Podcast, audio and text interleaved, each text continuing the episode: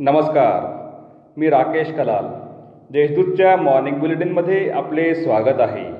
पाहूया नंदुरबार जिल्ह्यातील ठळक घडामोडी.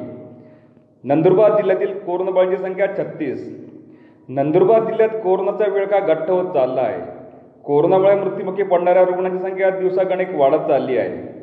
गेल्या दोन महिन्यात जिल्ह्यात तब्बल तीस जणांचा मृत्यू झाला आहे. त्यामुळे एकूण कोरोनाबाळीची संख्या तर छत्तीस झाली आहे. दरम्यान आज सहा नवे रुग्ण आढळून आले. तर दोघांचा मृत्यू झाला. तिघेजण कोरोनामुक्त झाले आहेत. आतापर्यंत एकूण कोरोना रुग्णांची संख्या सहाशे एक्कावन्न झाली आहे. यापैकी चारशे एक रुग्ण कोरोनामुक्त झाले आहेत. सध्या एकशे पंच्याण्णव रुग्णांवर कोविड कक्षात उपचार सुरू आहेत. सारंगखेड्यात कडकडीत संचारबंदी. शहादा तालुक्यातील सारंगखेडा येथील खाजगी डॉक्टर व त्यांच्या पत्नीला कोरोनाची लागण झाल्यानंतर गावात तीन दिवस जनता कर्फ्यू पाळण्यात येत आहे.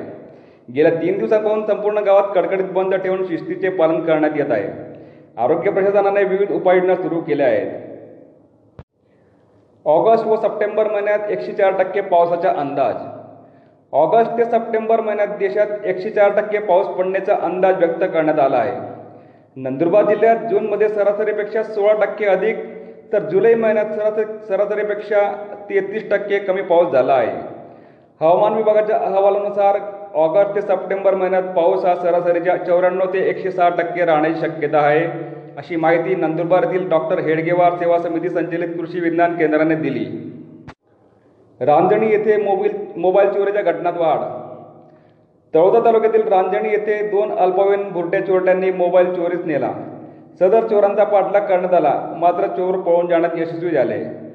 गेल्या दोन आठवड्यात पाच ते सहा मोबाईल चोरी झाल्याने ग ग्रामस्थांमध्ये घबराटीचे वातावरण पसरले आहे. त्यामुळे पोलिसांनी रात्रीच्या वेळी गस्त वाढवावी अशी मागणी ग्रामस्थांकडून केली जात आहे. शहादा येथे वृक्षाबंधन साजरा. भारतात राखी पौर्णिमा हा सण मोठ्या उत्साहाने साजरा केला जातो. या दिवशी प्रेमाचे प्रतीक म्हणून बहीण भावाला राखी बांधते. आणि बहिणीचे रक्षण करावे तसेच भावास दीर्घायुष्य लाभावे यासाठी देवाकडे प्रार्थना करतात.